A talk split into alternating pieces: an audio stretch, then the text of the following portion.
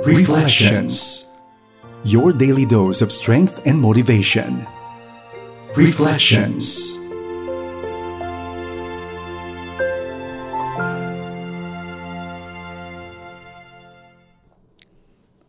Noong araw, bago pumasok sa classroom, ang ginagawa ng teacher, pinapapila ang mga bata according to height. Mauuna ang pinakamaliit hanggang sa pinakamalaki. At yung mga kaklase ko na matatangkad, excited sila dahil magpapatangkaran sila at magtuturoan kung sino dapat yung nasa hulihan. Ako mas malaki, ako mas malaki, yan ang sinasabi nila. At may isang bata naman na hindi na nangarap pumunta sa hulihan. Dahil kahit na tumingkayad ay hindi kakayanin, hindi aabot. At ako yon. Hi! Magandang araw. Ako si Jo Cabrera Alabastro dito sa programang Reflections. Welcome ka, kaagapay. Salamat sa iyong pakikinig at salamat din sa pag-share mo sa iba ng uh, programang ito. Ako si Jo nagpapagising ng iyong diwa para ma-appreciate mo at maunawaan ang mga mensahe ni God sa mga practical life lesson mula sa Bible. Normal sa tao na makipag-compete yung maging angat, maging mas mataas, mas malawak, mas marami ang marating kaysa sa iba. Malaman mo kung sino yung mas mahusay, kahit na nga sa school, di ba, yan ang hinahanap. The best among the rest. Sa Miss Universe, sinong pinakamaganda sa sports, sinong pinakamalakas, maliksi, pinakaangat, pinakaiba. At normal na tendency ng tao yan, yung i-compare ang sarili sa iba. Pero may paalala si Paul sa Philippians sa Philippians 2.3, huwag kayong gumawa ng anuman dahil sa paghahangad ninyong maging tanyag. Sa halip, bilang handa ng pagpapakumbaba, ituring ninyong higit ang iba kaysa inyong mga sarili. Pag malasakitan ninyo ang kapakanan ng iba at hindi lamang ang inyong sarili. This was Paul's exhortation to the Philippians regarding love and humility. Wala namang masama kung gusto mong maging excellent, maging passionate sa craft at sa pagpapahusay mo, lalo na kung ang motive mo ay para makatulong. Paano ba yon? You want to be excellent as a way of your worship or gratitude to God who gave you that skill, who gave you that ability or talent or intelligence. Walang masama doon. Pinagbubuti mo ito dahil gusto mong magpasalamat sa Diyos, maging good steward ng biyaya na binigay sa iyo. Naalala ko nung early 90s may lumabas na commercial challenging Pinoys na lumabas out of uh, mediocrity. Parang ganito yung sinasabi. Hindi ka ba natatawa o kaya'y nagtataka? Ganun nga ba talaga? Pare-pareho lang ba? Minsan ako nagtatanong bakit nagkakaganon umurong man o sumulong ang nasa harapan mo'y iyon at yun. Uulan, aaraw, lulubog, lilitaw, isipin mo mang maiba, yun pala'y katulad rin nila. Huwag na nating piliting tumulad sa ating katabi, pwede namang maiiba, paminsan-minsan ay baguhin. Ang point dito, uminom ka ng soft drink na iba.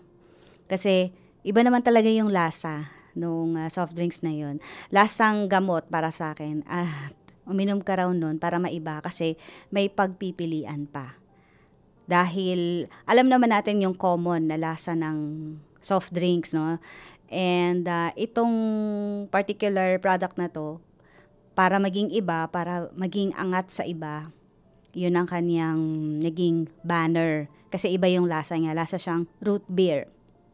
At maganda na maging angat para sa mas magandang future. Tama naman yun. Mas comfortable na buhay, mas makakatulong ka di lang sa iyong pamilya, kundi sa kapwa mo. Pero, pwede ba yung umangat ka habang bumababa?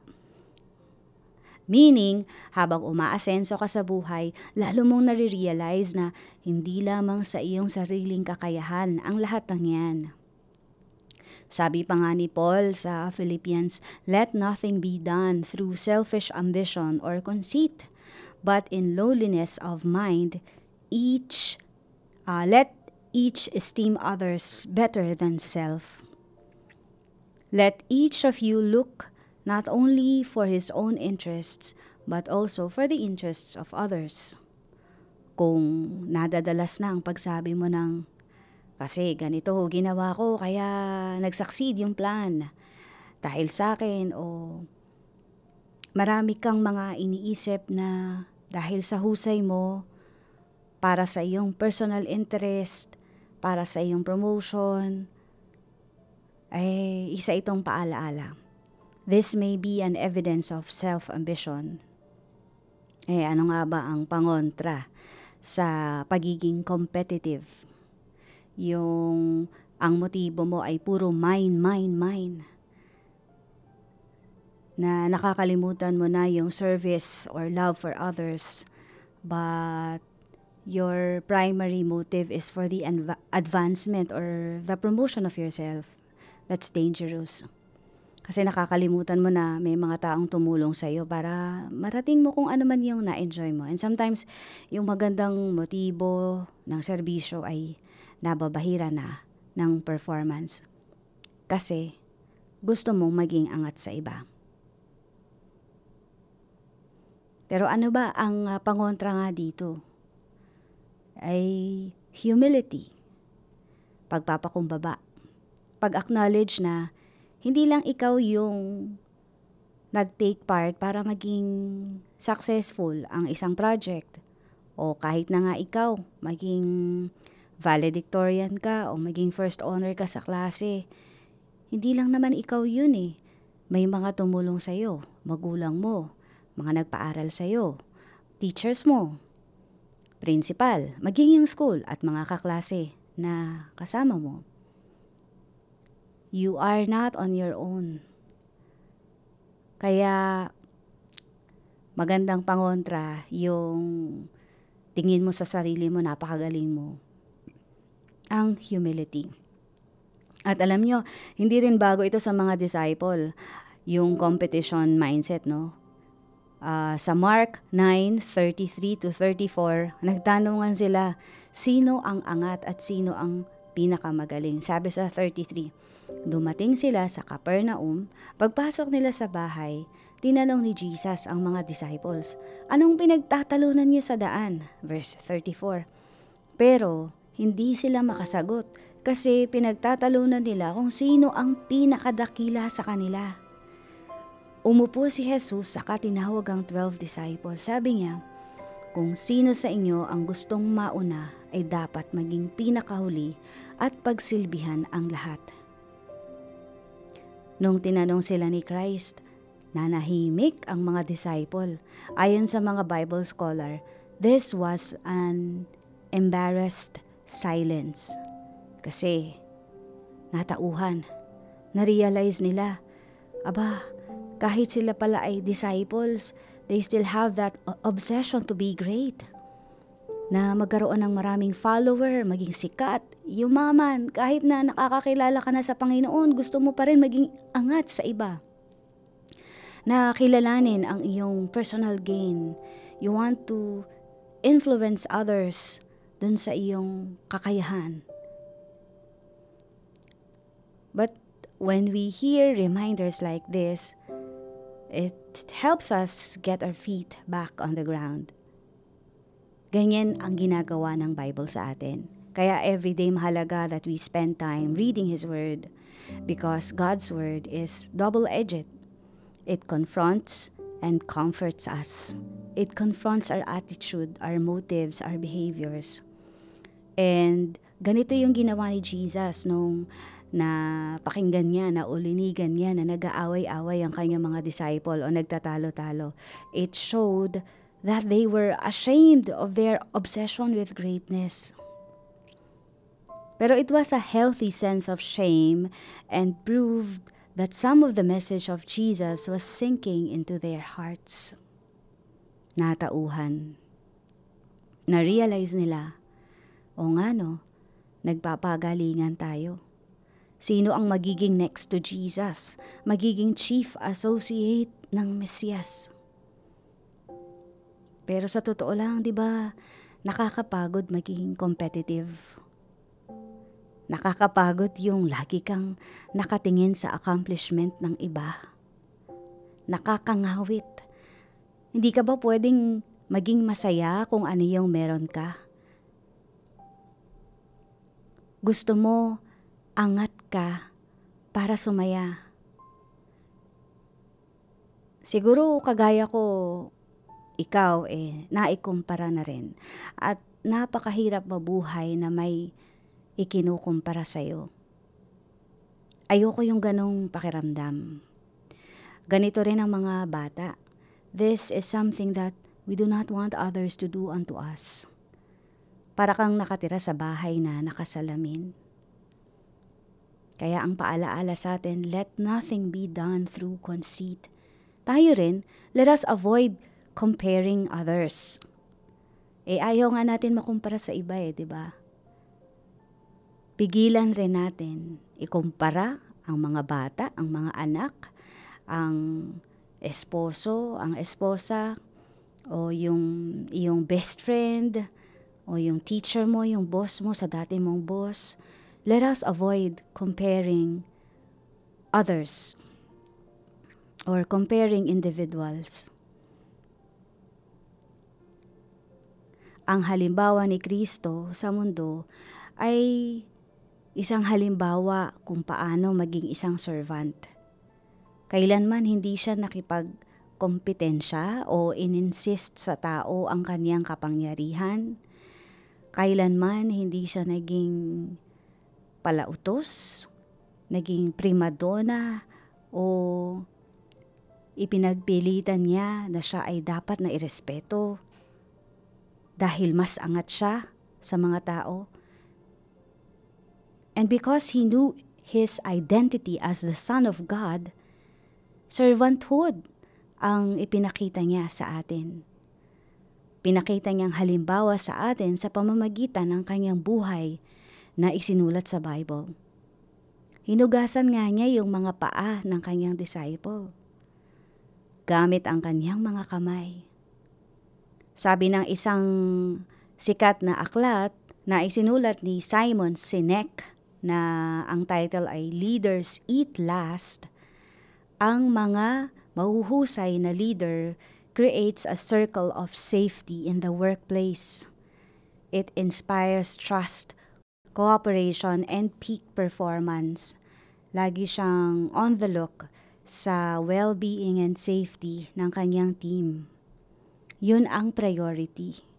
Hindi kung paano siya susundin, kung paano siyang magiging boss ng mga tao. Ang kapitan ng barko ang huling lalabas sa panahon na ito ay lulubog na because they are expected to ensure that everyone on board is saved at nasa kanilang mga balikat ang responsibilidad sa barko kasama na ang pagligtas sa buhay ng tao. At tayo bilang mga nilikha ng Diyos, may we find our identity in Christ na hindi mo na kailangan pang ibaba ang profile ng ilang tao para ikaw ay umangat. Romans 12:16 Live in harmony with one another. Do not be proud but uh, willing to associate with people of low position. Do not be conceited. Do not think of yourself higher than others.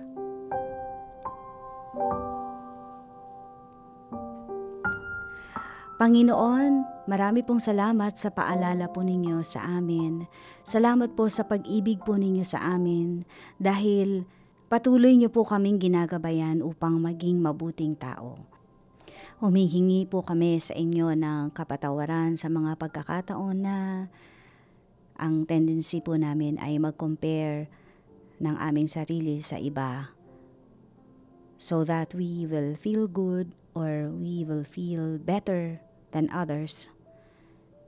Alam namin mali ito pero may mga pagkakataong nagagawa namin ito sa aming buhay. Ang hiling namin, aming Diyos, ay pagkalooban niyo po kami ng kababaang loob.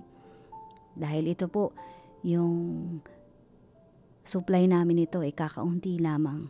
Pero alam namin na ikaw, aming Diyos, ay punong-puno po ng kababaang loob.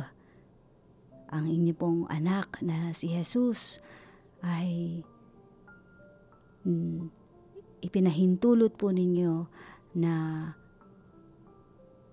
mamatay sa krus ng Kalbaryo upang mabuhay muli nang sa gayon kaming mga tao ay magkaroon ng pag-asa at makasama namin kayo sa panghabang buhay.